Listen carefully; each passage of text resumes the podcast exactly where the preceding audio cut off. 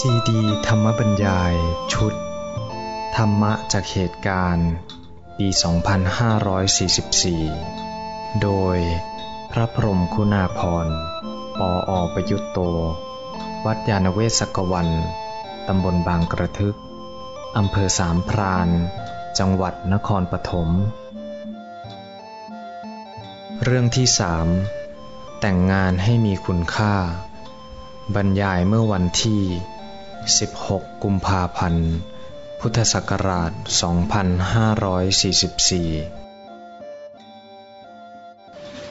ก็ขอเจริญพร วันนี้คุณพ่อคุณแม่ พร้อมทั้งญาติมิตรท่านที่เคารพนับถือ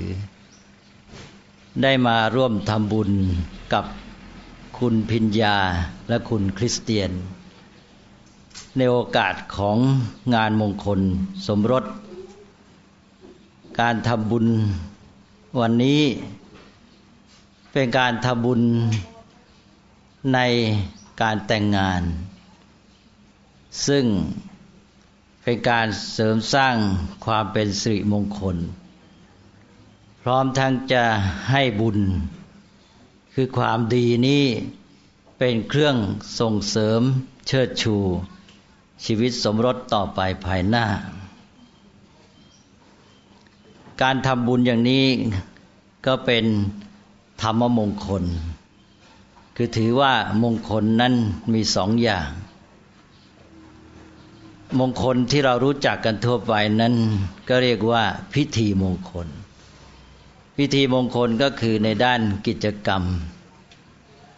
เราจัดกิจกรรมให้เป็นที่รับรู้กัน ของสังคม เป็นรูปธรรมที่มองเห็น เมื่อทำได้ถูกต้องแล้ว เราก็สบายใจ ว่าระเบียบแบบแผนวัฒนธรรมประเพณีของสังคม มีมาอย่างไร เราก็ได้ปฏิบัติตามนั้น แล้วก็เป็นเหตุการณ์ที่จะเป็นเครื่องระลึกต่อไปภายหน้า เมื่อเราได้ถูกทำถูกต้องปฏิบัติดีแล้ว ก็จะได้ความประทับใจระลึกเมื่อใดก็เป็นเครื่องเตือนใจตัวเอง คือทั้งให้เกิดความระลึกได้ความสุข มีความปิติอิ่มใจเป็นต้น แล้วก็ไปเครื่องเตือนใจเราให้เห็นความสำคัญของชีวิตแต่งงานที่เราจะต้องพยายาม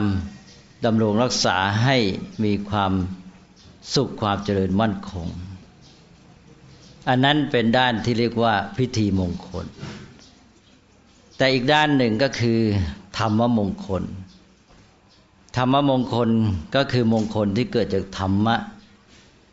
เป็นส่วนของนามธรรม เป็นเรื่องของความดีงาม ความรู้ความเข้าใจ ทั้งความดีคือคุณสมบัติในจิตใจความรู้สึกต่อกัน และความรู้ความเข้าใจ เช่นความเข้าใจต่อความมุ่งหมายของชีวิตสมรสเป็นต้น ทั้งหมดเนี่ยเป็นด้านที่ว่าถ้าถูกต้องดีแล้วก็จะเป็นธรรมมงคล จะเป็นเครื่องช่วยให้ชีวิตสมรสนั้นมีความสุขอย่างแท้จริง เพราะฉะนั้นด้านธรรมมงคลนี้เป็นสิ่งที่สำคัญอย่างยิ่ง ในทางศาสนา นอกจากว่าเราประกอบพิธีมงคลแล้วก็จะต้องมีธรรมมงคล และธรรมมงคลนี้เป็นเรื่องที่จะต้องปฏิบัติต่อไปตลอดชีวิต พิธีมงคลเราปฏิบัติ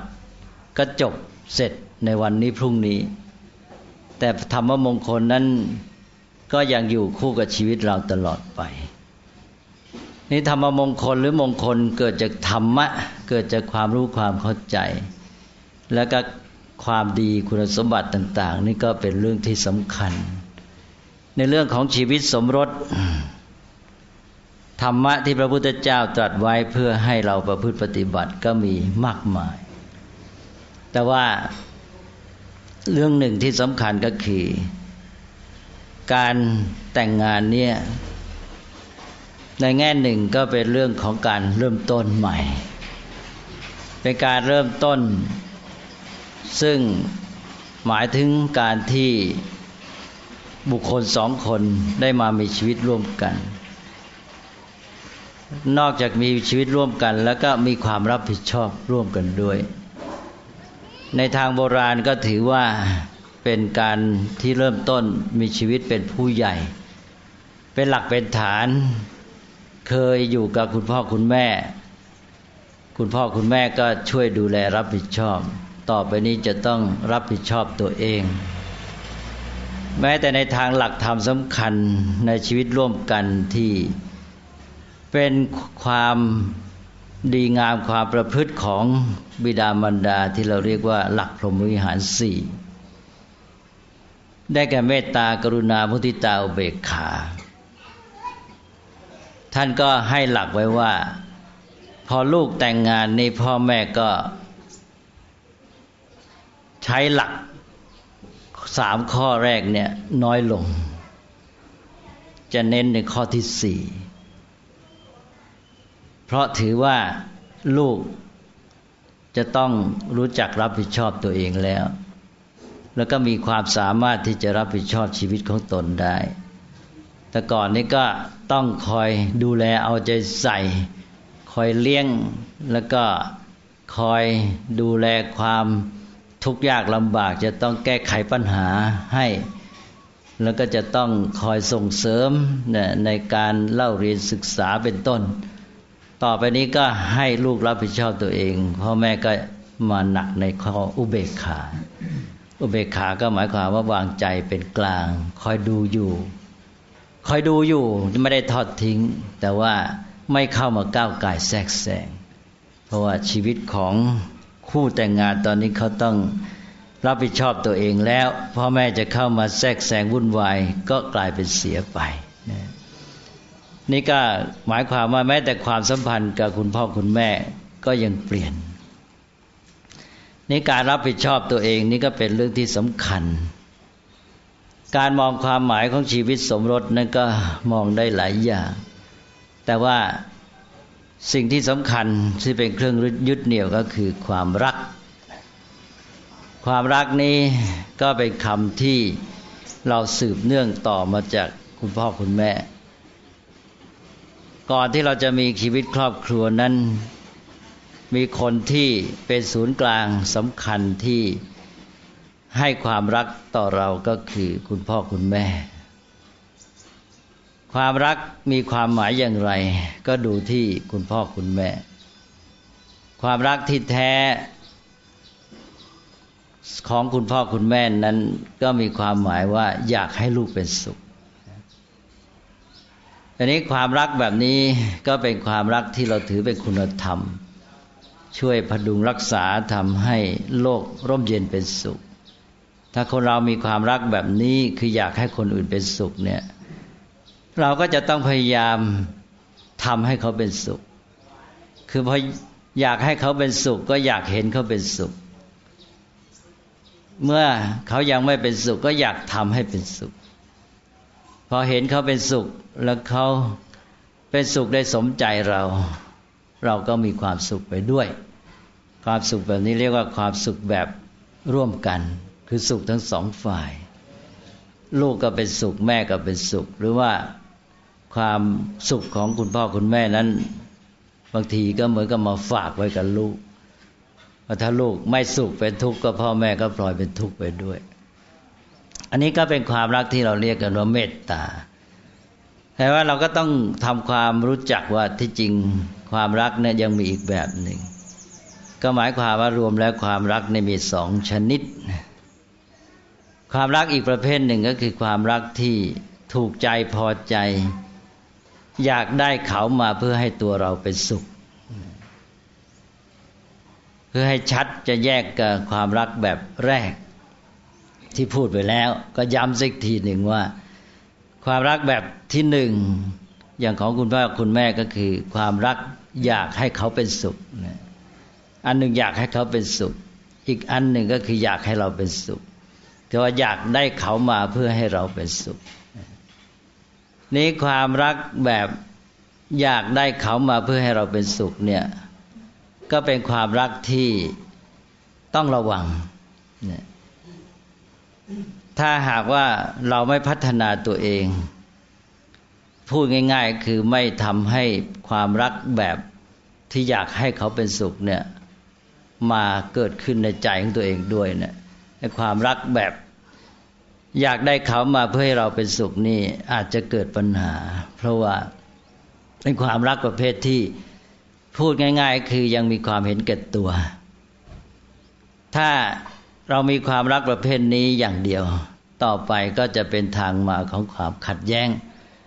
และปัญหาก็คือจะมีการเรียกร้องและมุ่งเพื่อตนเอง เพราะฉะนั้นคนที่จะมีชีวิต ที่เกิดความรับผิดชอบ ในการสร้างสรรค์ให้เกิดความเจริญงอกงาม ก็จะต้องพัฒนาความรักแบบที่เป็นคุณธรรมที่คือความอยากให้เขาเป็นสุขนี้ขึ้นมาให้ได้ ซึ่งถ้าเป็นคนที่มีคุณธรรมมีจิตใจดีงามเนี่ยความรักประเภทนี้จะมีเป็นชื่นใจอยู่ด้วยพอมีความรักประเภทว่าถูกใจพอใจแล้วก็จะไปหนุนความรักที่อยากให้เขาเป็นสุขให้เกิดเพิ่มขึ้น ก็เลยความรักสองอย่างก็ไปด้วยกัน ก็จะเป็นเครื่องช่วยดำรงรักษาให้ชีวิตที่มีความรับผิดชอบร่วมกันได้อยู่ไปได้นั้นการมองชีวิตสมรสหรือการแต่งงานเนี่ยเราจึงไม่มองแค่เพียงว่าเป็นการที่ได้มาสนองความฝ่ายปรารถนาความสุขของตนเอง แต่มองในแง่ของการที่ได้ มาร่วมกันในการทำการสร้างสรรค์ ความเจริญงอกงามอย่างใดอย่างหนึ่งเช่นว่าอาจจะมองไปที่ชีวิตของเราที่มาอยู่ร่วมกันเรามาช่วยกันสร้างสารรค์ให้เกิดความเจริญงอกงามมั่นคงยิ่งขึ้นไป หรือว่ามองแม้กระทั่งว่าเรามีจุดหมายที่ดีงามของชีวิต เรามีจุดหมายเพื่อสังคมอะไรต่างๆนี่การแต่งงานก็เท่ากับว่าได้กำลังสองคนมาเพิ่ม แต่ก่อนเราทำคนเดียว เรามีกำลังน้อย ก็ทำได้จำกัด พอเรามีสองคนเราก็ร่วมแรงร่วมกำลังกัน ก็ทำได้มากขึ้น อย่างนี้ก็เรียกว่าการแต่งงานนั้นเป็นการรวมกำลังมาทำการสร้างสรรค์ แล้วก็มีจุดหมายที่จะทำต่อไป อีกอย่างหนึ่งก็คือการแต่งงานนี้ก็เป็น โอกาสในการพัฒนาชีวิตของตนเองด้วย หมายความว่าคนเราแต่ละคนเนี่ยเราจะต้องทำชีวิตให้ดีงามยิ่งขึ้น ในการอยู่ในโลกให้ประสบความสำเร็จ พฤติกรรมกายวาจาของเราก็ต้องพัฒนา จิตใจของเรา เช่นความเพียร ความอดทน ความรับผิดชอบ ความมีสติ ความมีสมาธิ ความเข้มแข็งต่างๆ เหล่านี้ก็ต้องพัฒนา แล้วก็ปัญญาความรู้ความเข้าใจ ความสามารถในการคิดพิจารณาวิเคราะห์แยกแยะ อะไรต่าง ๆ เหล่านี้ก็ต้องพัฒนาในการมามีชีวิตแต่งงานได้รับผิดชอบครอบครัว รับผิดชอบตั้งแต่ชีวิตของตนเองและร่วมกันสร้างสรรค์ต่าง ๆ เนี่ยก็เป็นโอกาสที่เราจะได้พัฒนาสิ่งที่กล่าวมาทั้งหมด ถ้าเรามองชีวิตแต่งงานอย่างนี้ก็จะมีความหมายมากขึ้น คือไม่ใช่มองแค่ว่า การที่เราได้จะได้มีความสุขสมความปรารถนาของตนหรืออะไรทำนองนั้นถ้าเรามองจำกัดแค่นั้น ก็จะเป็นปัญหายิ่งยุคนี้เป็นยุคที่สังคมเนี่ยมีปัญหามากปัญหาในแง่ที่ความสับสนไม่ลงตัวด้วย คือมีความคิดใหม่ ๆ ขึ้นมาซึ่งยังถกเถียงกันมาก แม้แต่อย่างเรื่องง่าย ๆ อย่างเรื่องสิทธิมนุษยชนเนี่ย ก็เป็นเรื่องที่วุ่นพอสมควรนะว่าอะไรแค่ไหน สิทธิมนุษยชนก็เป็นเรื่องของการมองที่ในแง่หนึ่งก็เน้นเรื่องตัวเองด้วยนะก็หมายความว่าเราจะต้องระวังไม่ให้คนอื่นมาล่วงล้ำสิทธิของเรา แต่พร้อมกันนั้นมันก็ต้องหมายถึงการมองผู้อื่นด้วยว่า เขามีสิทธิอะไรที่จะไม่ต้องที่เราไม่ควรไปก้าวไก่แทรกแซง แต่มันจะเป็นการมองที่ค่อนไปในทางลบนิดหน่อยนะคือคอยดูว่าใครมีสิทธิแค่ไหนนะถ้าหากว่าเป็นคนอื่นเขาทำเราก็ดูแค่ว่าเขามีสิทธิแค่นั้น แล้วก็พอได้แค่นั้นก็จบเลิก นี่ในแง่ตัวเองก็อย่ามาลุกรุกล้ำสิทธิของฉัน หรือว่าฉันมีสิทธิ์ฉันก็เรียกร้องเอาให้ได้อย่างนี้ ซึ่งในแง่นี้มันเป็นหลักประกันให้มนุษย์เนี่ย มีสังคมที่ไม่เดือดร้อนเกินไป แต่ว่าค่อนข้างแห้งแล้งจะไม่ค่อยมีน้ำใจไม่ค่อยมีความสุข ถ้าหากว่าพ่อแม่เลี้ยงลูกเพียงเพื่อตามสิทธินี่ก็คงยุ่งนะก็ดูว่าเออลูกของเรามีสิทธิอะไรบ้างจะได้อะไร แล้วทำให้แค่นั้นตามสิทธินะก็คงจะไม่ได้ชีวิตครอบครัวที่เป็นสุขร่มเย็นแน่นะแต่ว่าพ่อแม่นะก็ไม่ได้คำนึงถึงสิทธิ แต่ว่าทำให้ลูกด้วยความรักอยากให้ลูกเป็นสุขนะแม้ตัวเองจะลำบากจะทุกข์พ่อแม่ก็ยอมนะแล้วบางทีถ้ายิ่งความรักมาก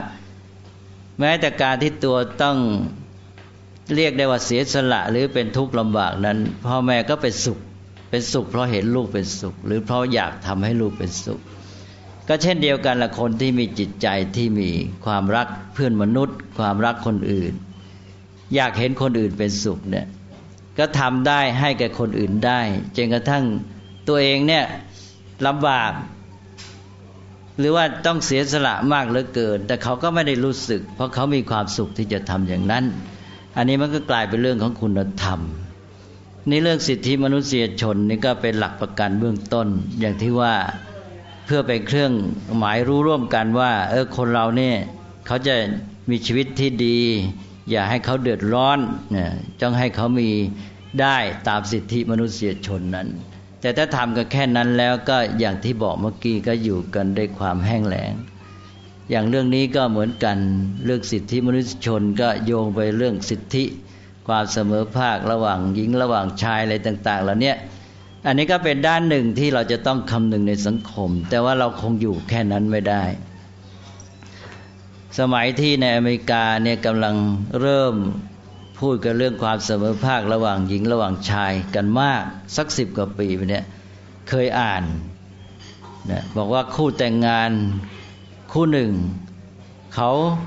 ตกลงกันได้แล้วเขาก็มาเขียนอวด เขาบอกว่าเราได้ตกลงกันว่าเรามีลูกเนี่ย เราสองคนเนี่ยฝ่ายหญิงฝ่ายชาย จะแบ่งหน้าที่กันอย่างไรให้เท่ากันเพื่อความเสมอภาค ก็บอกว่าผลัดกันซักพ่ออ้อมให้ลูกคนละห้าวันเจ็ดวันผลัดกันเลี้ยงคนละห้าวันเจ็ดวันแล้วว่าให้เสมอภาคกันเนี่ยอันนี้เขาก็พอใจว่าเขาได้ตกลงกันสำเร็จเป็นความเสมอภาคเนี่ยเราอ่านแล้วเราก็มาคิดว่าอ๋อนี่เขา มองเรื่องสิทธิความเสมอภาคจนกระทั่งลืมไว้จุดหมายของการเลี้ยงลูกหรือยังไงว่าการเลี้ยงลูกเนี่ยจุดหมายมันควรจะอยู่ที่ลูกเนี่ยเพื่อให้ชีวิตของลูกเป็นสุข เพื่อให้ชีวิตของลูกดีงามเจริญเติบโตอย่างดีเนี่ยเราควรจะทํำยังไงมันควรจะเน้นไปที่นั่นมากกว่า ว่า เออ ลูกของเรานี่นะ ต้องการอะไรนะต้องการแม่แค่ไหน ต้องการพ่อแค่ไหนนะแล้วก็ทำไงจะเลี้ยงให้ลูกเนี่ยเป็นสุข เจริญเติบโตอย่างดีทำอย่างนั้น แทนที่จะมาแบ่งเอาว่า เออ ฉันเป็นฝ่ายชาย ฉันเป็นฝ่ายหญิง มีสิทธิ์เท่านั้นมาแบ่งกัน พอดีเท่ากันแล้วก็จบ เลยมองข้ามเรื่องจุดหมายของการเลี้ยงลูก แล้วก็มองข้ามลูกไปด้วยนะคือมาโมโมแต่คิดถึงไอ้สิทธิส่วนตัวซะอย่างนี้ถ้าเรามองไปอีกทีก็คือคนเนี่ยเริ่มจะเห็นแก่ตัวมาก แทนที่ว่า จะทำเพื่อจุดหมายที่ดีงามบางอย่าง แล้วก็ทำได้เนี่ยและโดยโดยตัวเองก็มีความสุขด้วย อย่างที่พระมีการศึกษาการพัฒนาตัวเองเนี่ยเราก็พัฒนาไปสู่ความหมดตัวใช่ไหมไอ้หมดตัวนั้นมันมีความหมายสองอย่าง หมดตัวในแง่หนึ่งก็คือว่า หมดเงินทองไม่มีเหลือไม่มีจะใช้อย่างนี้ก็หมดตัว ทีนี้หมดตัวอีกอย่างก็คือ หมดความยึดถือในตัวตน จุดหมายของการพัฒนาชีวิตของคนเราในทางศาสนาเนี่ยก็พัฒนาไปได้จนกระทั่งหมดความยึดถือในตัวตนนะเพราะนั้นพระอรหันต์อย่างพระพุทธเจ้าเนี่ยก็ทำเพื่อผู้อื่นได้เต็มที่ ไม่มีอะไรจะต้องเอาเพื่อตัวเอง แต่ที่จริงก็คือตัวเองเนะี่ยมีความสมบูรณ์ มีความสุขมีชีวิตที่เต็มเปี่ยมแล้วนะก็เลย ไม่ต้องคำนึงถึงตัวเอง ท่านเรียกว่าไม่มีอะไรต้องทำเพื่อตัวเองต่อไป ก็เดินทางไป จาริกไปนอนกลางดินกินกลางทรายยังไงก็ได้นึกถึงแต่ว่า เออ คนนั้นเขาควรจะพัฒนาตัวควรจะได้รู้หลักธรรมนี้เขามีความทุกข์อันนี้คิดแล้วก็เดินทางไปเพื่อช่วยเขาไปสอนเขาก็ทำอย่างไงพระองค์ก็ไม่ได้รู้สึกว่าจะเสียสิทธิ์เสียอะไรเนี่ยก็มีความสุขที่จะทำอย่างนั้น อันนั้นการคำนึงในเรื่องสิทธิมนุษยชนมากไปเนี่ยมันอาจจะเป็นสุดโต่งไปข้างหนึ่งก็ได้ ซึ่งมนุษย์จะต้องระวัง คล้าย ๆว่ามันเป็นหลักประกันของสังคมในขั้นเบื้องต้นหรือพื้นฐาน แต่มันไม่ใช่เป็นเครื่องหมายของสังคมที่ดี สังคมที่ดีก็ต้องเจริญงอกงามไปกว่านั้นนะคืออยู่กันไม่ใช่เป็นเพียงการรักษาสิทธิการดูสิทธิ แต่ว่าให้ได้เหนือกว่านั้นก็คือ เป็นสังคมของความดีงามและคุณธรรมนะแต่ไม่ใช่หมายความว่าเราต้องละทิ้ง เราก็ต้องมีด้วย อันนี้ก็เป็นเรื่องหนึ่งที่ว่า เรามาประสานกับเรื่องของความหมายของความรักอย่างที่ว่าเมื่อกี้ถ้าเรามีแต่ความรักประเภทที่ว่าอยากได้เพื่อให้ตัวเองเป็นสุข มันก็จะต้องพูดกันมากเรื่องสิทธิเนี่ย สิทธิของเขาสิทธิของเราจะเสมอภาคกันไหมอะไรแต่อะไร แต่ว่ามองไปในแง่หนึ่งมันก็จะเป็นไปเพื่อความแย่งชิงนะแล้วก็มีความขัดแย้งได้ง่าย แต่ถ้าเมื่อไรใจมีว่าความรักอีกประเภทหนึ่ง คือความอยากให้เขาเป็นสุข ตอนนี้เราไม่คำนึงถึงตัวเองแล้วเนี่ยเรามีแต่คิดว่า เออทำไงจะให้เขาเป็นสุข เราก็พยายามทำเพื่ออย่างนั้น ถ้าอย่างนี้แล้วก็มันก็ได้ ความมีน้ำใจ และความสดชื่นไม่แห้งแล้ง แต่ถ้าเป็นเรื่องของการเรียกร้องสิทธิก็เป็นเรื่องความแห้งแล้ง อันนี้ก็เป็นเรื่องของการที่จะดำเนินชีวิตให้เจริญงอกงาม โดยเฉพาะชีวิตสมรสเนี่ยจะต้องมีความรักประเภทที่เราเรียกเป็นคุณธรรม และเมตตาหรือความรักความอยากให้เขาเป็นสุขเนี่ยมาเป็นหลักใหญ่ คือว่า อย่างน้อยก็ต้องพัฒนาไปสู่อันนี้แล้วก็ให้มีความรักประเภทนี้เข้ามาได้เป็นส่วนร่วมหรือว่าเป็นส่วนที่ให้เกิดดุลยภาพ แล้วก็ก้าวไปสู่การพัฒนาในคุณธรรม หรือความรักประเภทนี้ให้ยิ่งขึ้น เพราะเมื่อคนเรามีความรักต่อคนใกล้ชิด อยากให้เขาเป็นสุขแล้ว ต่อไปก็พัฒนา กว้างออกไปต่อเพื่อนมนุษย์ อยากให้เพื่อนมนุษย์เป็นสุข ก็จะสามารถทำเพื่อผู้อื่นได้มากยิ่งขึ้น คือคนเราไม่ควรติดอยู่แค่การทำเพื่อให้ตัวเองเป็นสุข แต่ว่าทำยังไงจะให้ผู้อื่นเป็นสุขได้ คนที่คิดอย่างนี้ก็จะกลายเป็นคนที่มีความสุขกว้างออกไปด้วย ถ้าคนที่คิดแต่เพียงว่าทำให้ตัวเองเป็นสุข มันก็ได้แค่ว่าเมื่อตัวเองเป็นสุขหรือได้ตามต้องการก็มีความสุข เมื่อไรจะต้องทำเพื่อผู้อื่น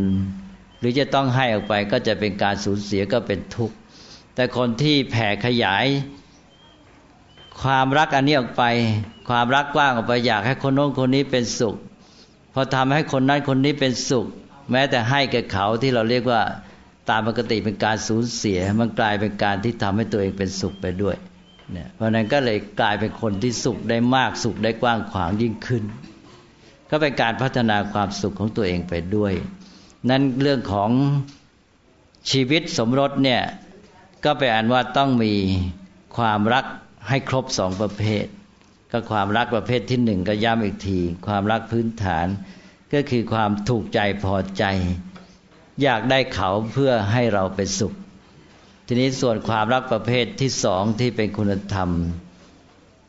ก็คือความรักอยากให้เขาเป็นสุข อยากเห็นเขาเป็นสุข และอยากทำให้เขาเป็นสุข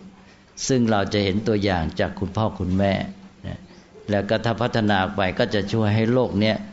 ร่มเย็นเป็นสุขยิ่งขึ้นก็ความรักทั้งสองประเภทนี้ก็จะต้องมีมาให้พร้อม อันนี้ก็ต่อไปก็จะทำให้เกิดให้ความรักที่เป็นคุณธรรมนี้ก็จะมาช่วยให้จุดมุ่งหมายของชีวิตสมรสนั้นก้าวต่อไปสู่ ความดีงามที่เป็นการสร้างสรรค์ยิ่งขึ้น ก็คือการที่แต่งงานนี้ไม่ใช่เป็นเพียง มาชีวิตมีชีวิตคู่ครองเท่านั้นแต่หมายถึงการได้มารวมกำลังกันในการทำการสร้างสรรค์อะไร ที่เป็นจุดหมายที่ดีงามของชีวิตของเรา ที่เราควรจะตั้งขึ้น แม้แต่การรวมกำลังทำเพื่อสังคมเพื่อมนุษยชาติกว้างออกไปเนี่ยเราก็มีกำลังเพิ่มขึ้นและพร้อมกันนั้นก็เป็น โอกาสและเป็นเวทีในการพัฒนาชีวิตของตัวเองด้วย เพราะการอยู่ร่วมกับผู้อื่นตั้งแต่อยู่กันสองคนขึ้นไปเนี่ยตัวเองต้องฝึกตัวเอง ต้องพัฒนาตัวเอง นั้นวันนี้ก็เลยจะขอพูดถึงธรรมะที่เป็นหลักในการมีชีวิตคลองเรือนสักชุดหนึ่ง ชุดนี้ก็เป็นหลักธรรมง่ายๆนะเรียกว่าคารวะสธรรมแปลว่าธรรมะสำหรับการคลองเรือน หรือการ อยู่เป็น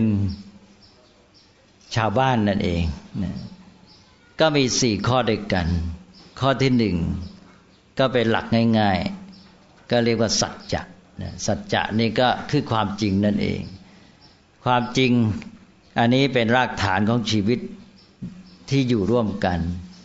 คนเราอยู่ร่วมกันเนี่ยต้องมีสัจจะต่อกัน สัจจะก็เริ่มอะไร ก็เริ่มสัจจะความจริงใจ ก็มีความจริงใจต่อกัน ความจริงใจความซื่อสัตย์ต่อกัน ความรักที่แท้ต่อกัน อันนี้ก็เริ่มจากในใจ พอมีความจริงใจต่อกันแล้ว ก็ออกมาทางวาจาก็พูดจริง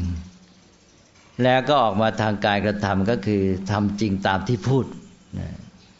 อันนี้ก็จะทำให้ไม่ต้องหวาดระแวงกัน คนเราพอเริ่มทัดเสียข้อนี้แล้วก็ เรรวนงอนแงนหมด เพราะนั้นถ้าจึงเปรียบว่ามันเป็นเหมือนรากแก้วของชีวิตสมรสเพราะว่าถ้าหากว่าไม่มีความสัจจะหรือเริ่มระแวงในสัจจะความจริงใจต่อกันเมื่อไหร่เนี่ย เริ่มงอนแงนทันที ไม่มั่นคงนั้นสัจจะนี่เป็นตัวรักษาฐานทำให้เกิดความมั่นคง ก็ต้องมีเป็นอันดับที่หนึ่งก็คือสัจจะความจริง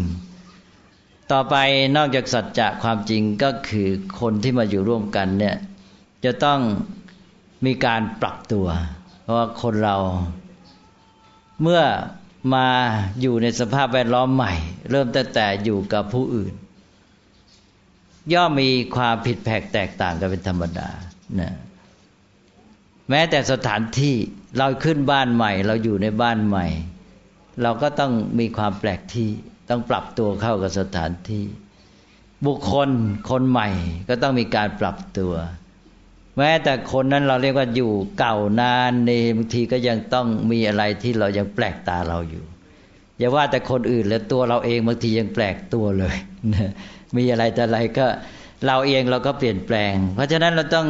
คำนึงถึงการเปลี่ยนแปลงอันนี้หรือความแปลกใหม่ที่เราจะต้องปรับตัว นี่ความสามารถของคนอย่างหนึ่งก็พิสูจน์ได้ด้วยการรู้จักปรับตัว การปรับตัวเข้ากับผู้อื่นนี่ไม่ใช่เพียงเพื่ออยู่กันได้ดีเท่านั้น แต่เป็นการทดสอบตัวเองด้วยว่าเรามีความสามารถแค่ไหน ในการที่จะอยู่ได้ดีในโลกนี้ พัฒนาตนเองได้แค่ไหน ก็มาปรับตัว เมื่ออยู่กับคนอื่นก็ต้องปรับตัว แล้วก็ปรับใจเข้าหากันเพราะการปรับตัวปรับใจนั้นต้องใช้ความเข้าใจนะ ไม่ใช่ใช้อารมณ์ ไม่ใช้ความรู้สึก ใช้ความเข้าใจพยายามเข้าใจคนอื่น แล้วก็เข้าใจไม่ไม่เข้าใจก็ดีและ แม้ยังไม่เข้าใจก็พยายามเข้าใจ โดยใช้วิธีการของปัญญา เช่นพูดจากัน ไม่ใช้อารมณ์ความวุ่วามนะนั้นหลักธรรมข้อที่สองนี่ก็คือหลักที่ท่านเรียกว่าธรรมะ การรู้จักปรับตัว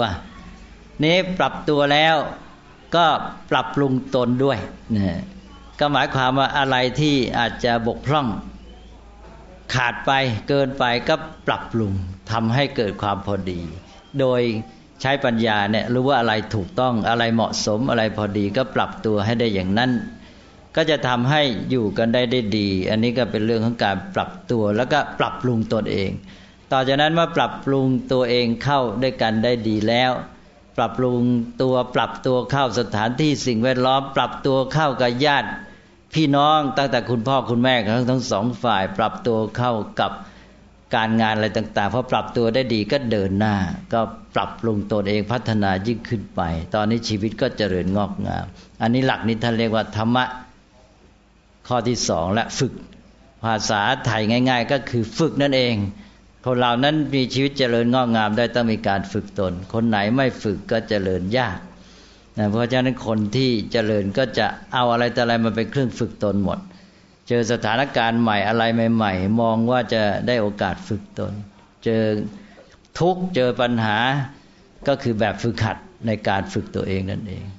นะคนเราที่จะเก่งก็ต้องมีแบบฝึกหัด นักเรียนที่จะมีความสามารถเป็นคนขยันทำแบบฝึกหัด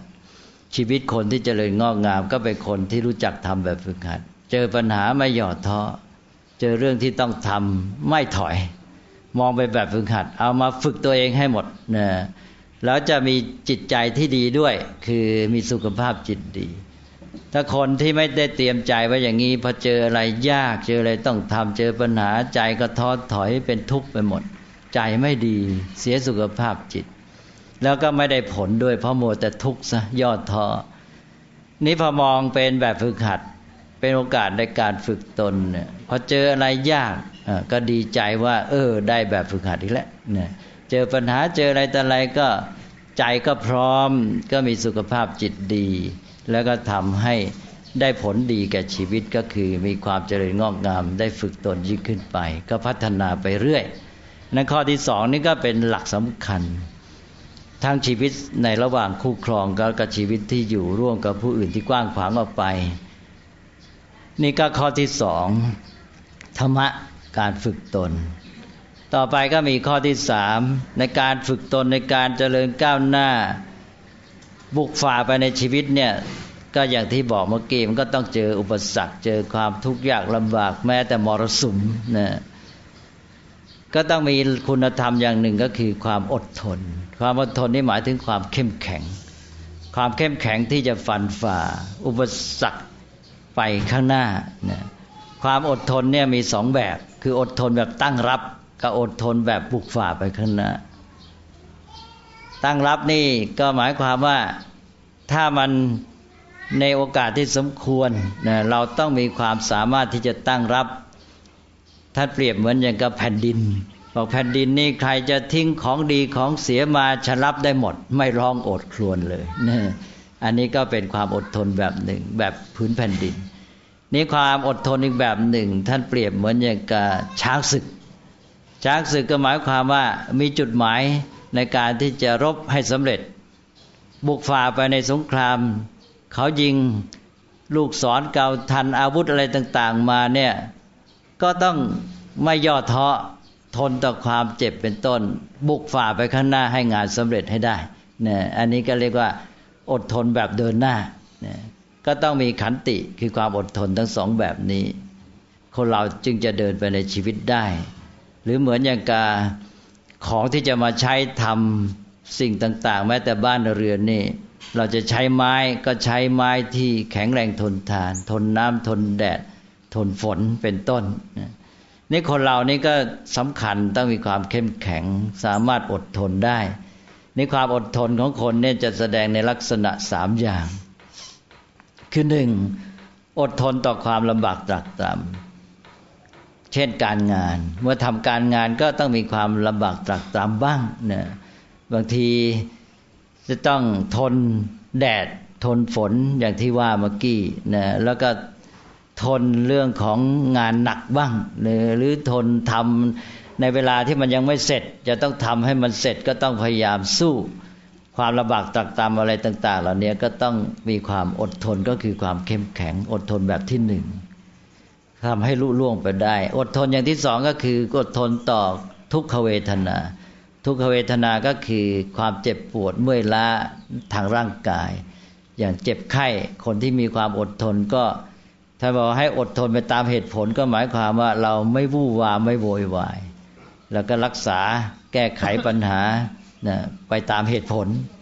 ไม่ใช่ทิ้งไว้ถ้าทิ้งไว้ท่านก็เรียกว่าประมาทไปอีกแต่ว่ามันก็ต้องทำแต่ว่าไม่ใช่วู่วามโวยวายก็กลายเป็นว่าทำให้เรื่องเล็กกลายเป็นเรื่องใหญ่ โดยไม่สมควร ก็คนอดทนก็จะมีลักษณะอย่างนี้ เข้มแข็งนะทนได้ ก็นี่ทนต่อทุกขเวทนา บางทีเจ็บเมื่อยล้าอะไรต่อะไรมันก็ต้องทน ต่อไปก็ทนต่อสิ่งกระทบกระทั่งใจนะสิ่งกระทบกระทั่งเช่น ถ้อยคำวาจาการกิริยาของผู้อื่น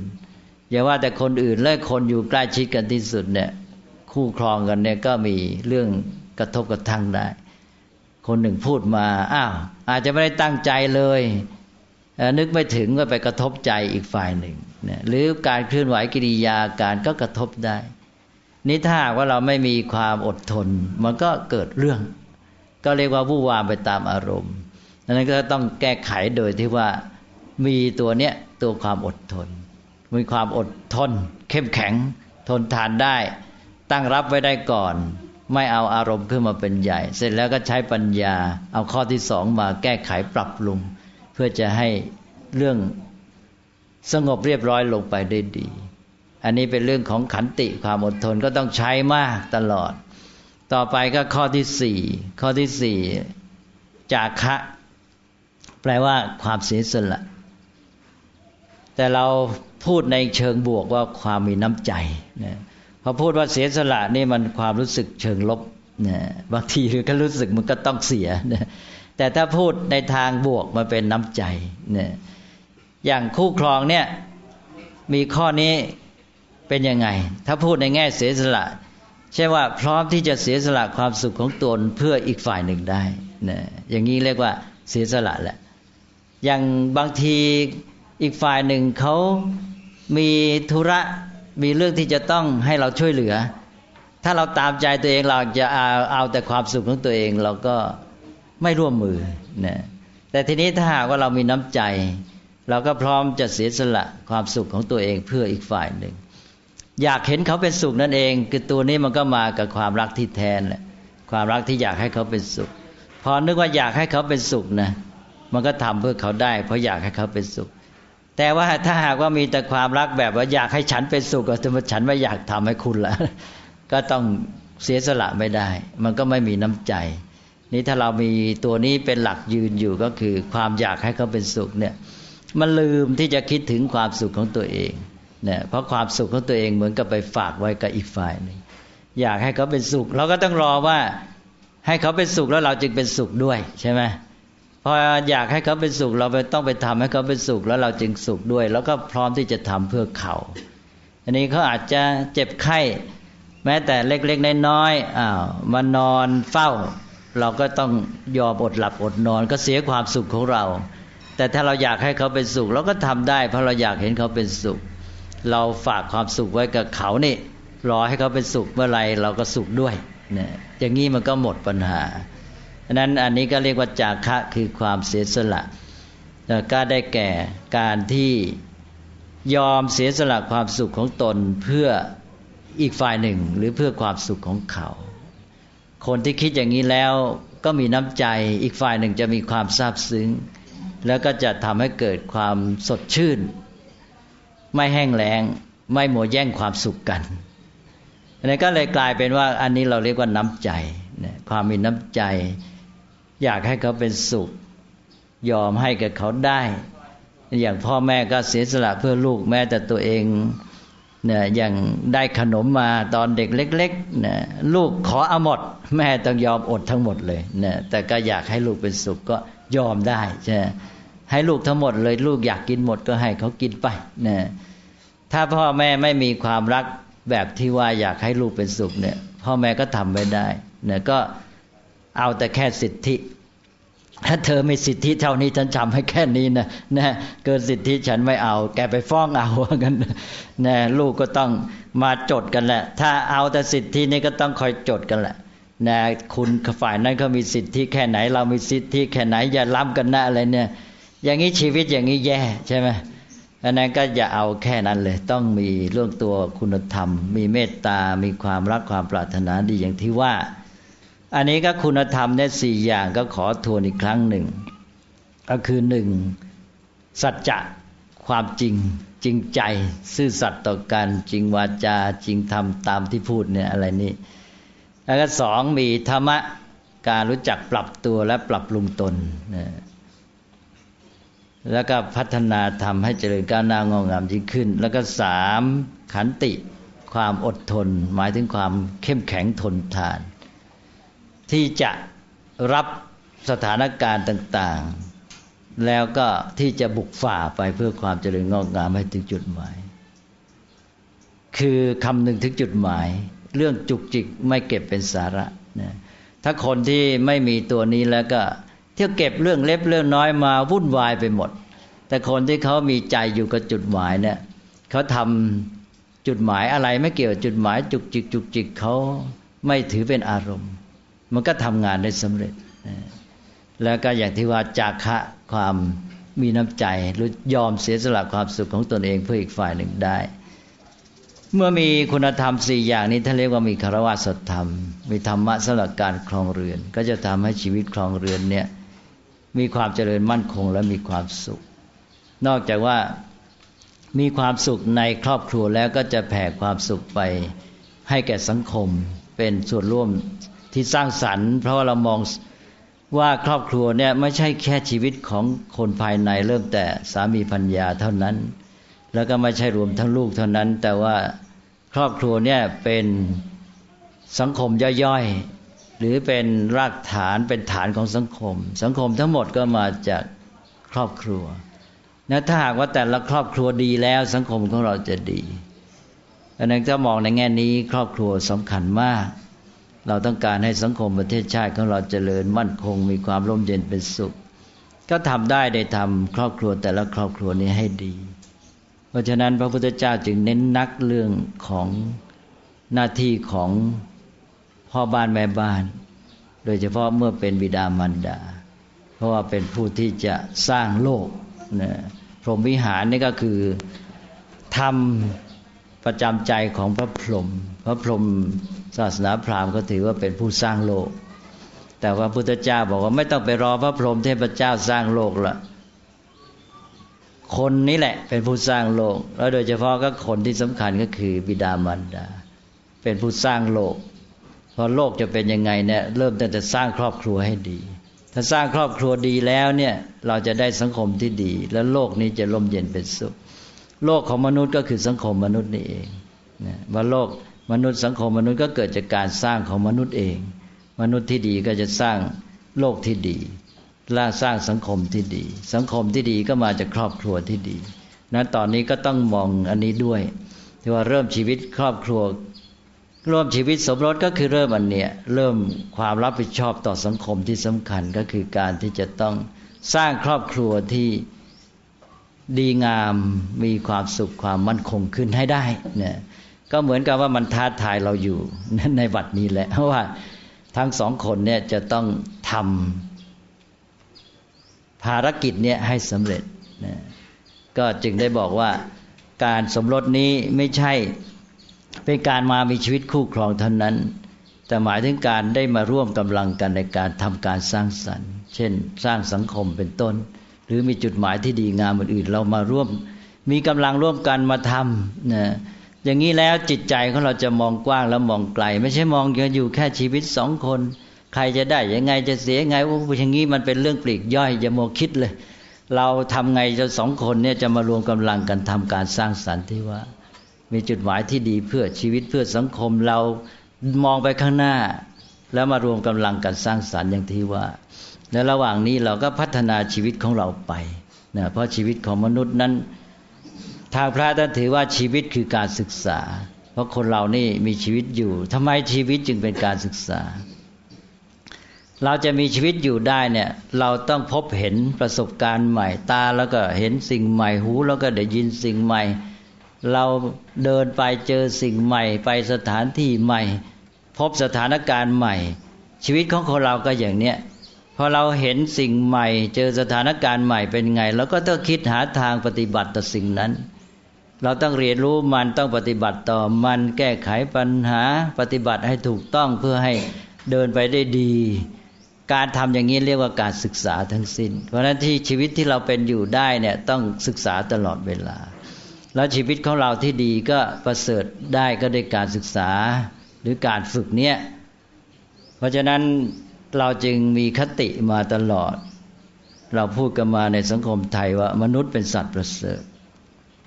แต่ว่าคำพูดของเราเนี่ยเป็นคำพูดที่พูดง่าย ๆ เราตัดข้อความอีกอันหนึ่งที่สำคัญทิ้งไป คือคำเต็มนะว่า มนุษย์เป็นสัตว์ ที่ประเสริฐด้วยการฝึกนะถ้าไม่ฝึกหาประเสริฐไม่นะมนุษย์เนี่ยไม่ใช่เป็นสัตว์ที่อยู่ดีๆ ประเสริฐหรอกนะทางพระท่านไม่ได้ยอมให้เลย ว่าเป็นสัตว์ประเสริฐนะมนุษย์ที่ไม่ฝึกแย่ที่สุดนะมนุษย์ที่ไม่มีการฝึกเนี่ยเป็นสัตว์ที่แย่ที่สุดกว่าสัตว์ใด ๆ ทั้งสิ้น มนุษย์เป็นสัตว์ที่ประเสริฐด้วยการฝึก อันนี้เป็นหลักพระศาสนา เพราะนั้น จึงมีพุทธพจน์ว่าทันโตเศรษฐมนุษย์เสสุแปลว่าในหมู่มนุษย์ผู้ที่ฝึกแล้วประเสริฐ หรือผู้ที่ฝึกแล้วจึงประเสริฐ ฝึกก็คือศึกษาได้พัฒนาชีวิตให้ดีงามยิ่งขึ้น มนุษย์เหล่านั้นเป็นสัตว์ที่ว่าถ้าไม่ฝึกไม่ศึกษาแล้วอยู่ไม่รอด ไม่เหมือนสัตว์ชนิดอื่นที่อยู่ได้ด้วยสัญชาตญาณนี่มนุษย์เราก็เอาดีได้การฝึกด้วยการศึกษาเรียนรู้นะแม้แต่จะนั่งจะยืนจะเดิน รับประทานอาหารเนี่ยมนุษย์ต้องเรียนทางนั้นต้องฝึกเท่านั้น ไม่เหมือนสัตว์ชนิดอื่น นั้นมนุษย์นี่ฝึกได้และต้องฝึก เมื่อเราอยู่ไปเราฝึกเราก็สามารถเป็นสัตว์ที่ประเสริฐจริง ๆ เป็นมหาบุรุษก็ได้นะเป็นนักประดิษฐ์ค้นคว้าเป็นอะไรก็ได้ เป็นนักการเมืองเป็นนายกรัฐมนตรีเป็นเป็นพระพุทธเจ้าก็ยังได้เลย ถ้าฝึกดีขึ้น เพราะนั้นมนุษย์เนี่ยจะได้แค่ไหนอยู่ที่การฝึกตัวเอง เพราะฉะนั้นการมีชีวิตคู่ครองครอบครัวเนี่ยเป็น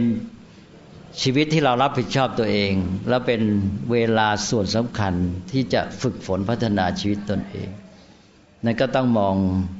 เรื่องของการแต่งงานเนี่ยไม่ใช่อย่างที่ว่าเมื่อกี้ไม่ใช่แค่การมีชีวิตคู่ครอง แต่หมายถึงการมารวมกำลังกันทำการสร้างสรรค์ ตั้งจุดหมายอะไรก็ตามขึ้น แล้วก็มารวมกำลังกันทำสิ่งนั้น ใจของเราก็จะมองกว้างและมองไกลออกไป แล้วเราจะไม่ถือสาเรื่องเล็กๆน้อยๆแล้วเราก็มีคุณธรรมคือความรักที่มีต่อกันที่อยากให้กันเป็นสุข แล้วก็ต่อไปก็ขยายไปอยากให้คนอื่นเป็นสุข อยากให้เพื่อนมนุษย์ อยากให้คนทั้งโลกเป็นสุข เราทำได้กระทั่งเพื่อนโลก เพื่อเพื่อนมนุษย์ทั้งหมด แล้วก็ใช้ ครอบครัวนั้นเป็นโอกาส หรือเป็นจะว่าเป็นสนามฝึกก็ได้นะ เป็นสนามฝึกในการพัฒนาตัวเอง ให้ชีวิตของเราดีงาม เมื่อชีวิตของเราดีงามฝึกตัวเองขึ้นไป เราก็ยิ่งทำเพื่อผู้อื่นทำพื่อประโยชน์ส่วนรวมทำการสร้างสารรค์ได้ดียิ่งขึ้น สิ่งเหล่านี้มันก็เอื้อต่อกันในการนี้ก็เป็นเรื่องของคุณธรรม ก็รวมแล้วก็มาอยู่ที่หลักคารวะธรรมสี่ประการที่เป็นพื้นฐานเบื้องต้นที่ควรจะประพฤติปฏิบัติให้ได้ ก็ขอลงท้ายในการเปรียบเทียบอีกครั้งหนึ่งว่าเปรียบเทียบการแต่งงานนี่เหมือนกับสองคนเนี่ยมาร่วมกันปลูกต้นไม้ขึ้นต้นหนึ่ง ต้นไม้นี้เป็นต้นไม้มงคลสมรส ซึ่งเราปลูกเราก็แน่นอนต้องมุ่งหมายว่าให้ต้นไม้เนี่ยเจริญเติบโตงอกงาม อันนี้คุณสมบัติของต้นไม้ที่ดีที่เจริญงอกงาม อันเนี้ยมีสี่อย่าง ข้อที่หนึ่งก็คือมีรากแก้วที่แข็งแรงที่จะให้ต้นไม้ดำรงอยู่ได้และเจริญได้ก็ต้องมีรากแข็งแรง อันนี้ข้อที่หนึ่งท่านเปรียบกับสัจจะคือความจริงนั่นเองว่าถ้าหากว่าขาดสัจจะขาด ตัวความจริง เริ่มแต่ความจริงใจแล้วงอนแงนหมดเลย อะไรแต่อะไรโลเลมันเดินหน้าไปไม่ได้ ต่อไปข้อที่สองก็คือ ต้นไม้นี้มีศักยภาพแห่งความเจริญงอกงามนี่ยที่จะเจริญขึ้นไปจนกระทั่งเต็มสมบูรณ์ เป็นต้นไม้ใหญ่ที่ที่สมบูรณ์นะอันนี้เรียกว่าธรรมะนั่นเอง ศักยภาพในการเจริญงอกงาม คือความรู้จัก ความสามารถในการปรับตัวและปรับปรุงพัฒนาตนเอง นี่สอง แล้วก็สามก็มีความแข็งแรงทนทาน ที่จะอยู่ได้ท่ามกลางสภาพแวดล้อมบางทีมันไม่เอื้อ เช่นอากาศร้อนอากาศเย็นเนี่ยแม้กระทั่งลมพายุลมมรสุม แล้วก็มีพวกพืชพวกสัตว์ที่มากัดมาแทะอะไรต่าง ๆ เหล่านี้ หนอนมาชัยบางอะไรบ้าง เพลียเพลออันนี้ก็ต้องมีขันติความแข็งแรงทนทาน อันนี้ข้อที่สามคือขันตินะก็ต้องมีคุณสมบัติอันนี้ สู้ได้หมด มรสุมอะไรต่าง ๆ มามรสุมสังคม มรสุมชีวิตมาต้องสู้ได้ มีความเข้มแข็งนะแล้วก็สี่มีน้ำหล่อเลี้ยงบริบูรณ์นะ ซึ่งจะทำให้ต้นไม้สดชื่น แข็งแรงเขียวขจีใบก็พลังพร้อมเขียว มีดอกมีผลสะพรั่งนะซึ่งเป็นความสมบูรณ์ของต้นไม้ อันนี้ก็จะทำให้เกิดผลดีแก่ต้นไม้เอง ต้นไม้ก็สมบูรณ์ และคนอื่นมาเห็นก็พลอยสบายใจด้วย คนอื่นเดินมาเห็นต้นไม้ต้นนี้ ใบเขียวสะพรั่งดอก ก็สวยงาม ผลก็มีเนี่ยเขาก็ชื่นใจ คนเห็นก็สดชื่น เหมือนครอบครัวที่มีความสุข คนอื่นเห็นก็พลอยสบายใจมีความสุขไปด้วย แล้วยังต้ได้อาศัยเลือกอีกด้วย ต้นไม้นี้แข็งแรงใบสะพรั่งดีคนเดินมาเหนื่อยร้อนแดดก็ได้เข้ามานั่งในร่มไม้อาศัย แล้วยังมีดอกให้ชื่นชม แล้วยังมีผลให้ ได้กินแก้หิวด้วยเนี่ยเกิดว่าเขาหิวขึ้นมาก็ได้อาศัยผลไม้นี้กินอีก แล้วก็เผื่อแผ่ความสุขให้แก่ผู้อื่นแก่สังคม นี่แหละ ต้นไม้ที่เจริญงอกงามสมบูรณ์ ข้อที่สี่ก็คือจาคะความมีน้ำใจ ความรู้จักเสียสละ การเห็นแก่ความสุขของผู้อื่น ทั้งแก่คู่ครองและแก่เพื่อนมนุษย์ อันนี้ก็จะเป็นต้นไม้ที่ดีที่สมบูรณ์ เป็นอุดมคติ เราก็ มาแต่งงานก็คือเริ่มปลูกต้นไม้ต้นเนี้ยเราจะต้องพยายามดูแลรักษาและบำรุงให้ต้นไม้ ต้นนี้จเจริญงอกงามให้มีคุณสมบัติสี่ประการนี้ให้ได้ ต่อไปต้นไม้นี้ก็อย่างที่ว่าเป็นส่วนร่วมของสังคมที่ดี ว่าจะได้ช่วยให้เกิดความสุข ความสุขในครอบครัว และแผ่ความสุขไปให้แก่ผู้อื่นในสังคม ก็อย่างดีทีเดียว ก็วันนี้ก็ขอ อวยชัยให้พรแก่คุณพิญญาและก็คุณคริสเตียนในโอกาสมงคลนี้ ก็ขอมอบเอาธรรมะของพระพุทธเจ้าให้เป็นธรรมมงคล เพราะเราได้มาประกอบพิธีมงคลแล้วก็ขอให้ได้ครบทั้งสองอย่างนะให้ได้ทั้งพิธีมงคลและธรรมมงคล แล้วตัวเองก็จะรู้สึกว่า เออวันนี้เราได้ทำการมงคลที่ครบถ้วนสมบูรณ์แล้ว แต่อย่างที่กล่าวแล้วว่าธรรมมงคลเนี้ยไม่ใช่เฉพาะหน้าเป็นสิ่งที่จะต้องทำตลอดชีวิตเลย เพราะนั้นธรรมมงคลเนี่ยไม่จบแค่วันนี้ พิธีมงคลจบก็อยู่ในความระลึกความทรงจำแล้วก็เป็นตัวกระตุ้นเตือนว่าเราจะต้องสร้างธรรมมงคลกันต่อไป ในโอกาสอันเป็นมงคลนี้อาตมาในนามของพระสงฆ์ ก็ขอร่วมตั้งจิตประกอบด้วยเมตตาธรรม ร่วมกับคุณพ่อคุณแม่ ของครูบ่าวสาว และก็ท่านผู้ใหญ่ญาติมิตร ผู้หวังดีปรารถนาดีทุกท่านผู้ชัยให้พรแก่คุณพิญญาและคุณคริสเตียน ก็ขอคุณพระรัตนตรัยอภิบาลรักษาให้ทั้งสอง เจริญงอกงามด้วยจตุรพิทพรชัย มีกำลังกายกำลังใจกำลังปัญญากำลังความสามัคคี ที่จะดำเนินชีวิตทำกิจการงานต่างๆ ให้ก้าวหน้าบรรลุผลสำเร็จสมความมุ่งหมาย มีชีวิตที่อบอุ่น ผาสุกมั่นคง ยั่งยืน พรั่งพร้อมด้วยธรรมะทั้งสี่ประการดังที่ได้กล่าวมาแล้ว เราเป็นส่วนที่จะเพื่อแผ่ความสุขความร่มเย็นให้แก่สังคมนี้กว้างขวางออกไป ก็ขอให้มีความเจริญวัฒนาในสัพพมิ่งมงคลทั้งหลาย ยังประโยชน์ แก่ชีวิตของตนของครอบครัวของสังคม และหมู่มนุษย์ทั้งหมด ให้สำเร็จและมีความเจริญเพิ่มพูนยิ่งยิ่งขึ้นไป ตลอดการทุกเมื่อเทิน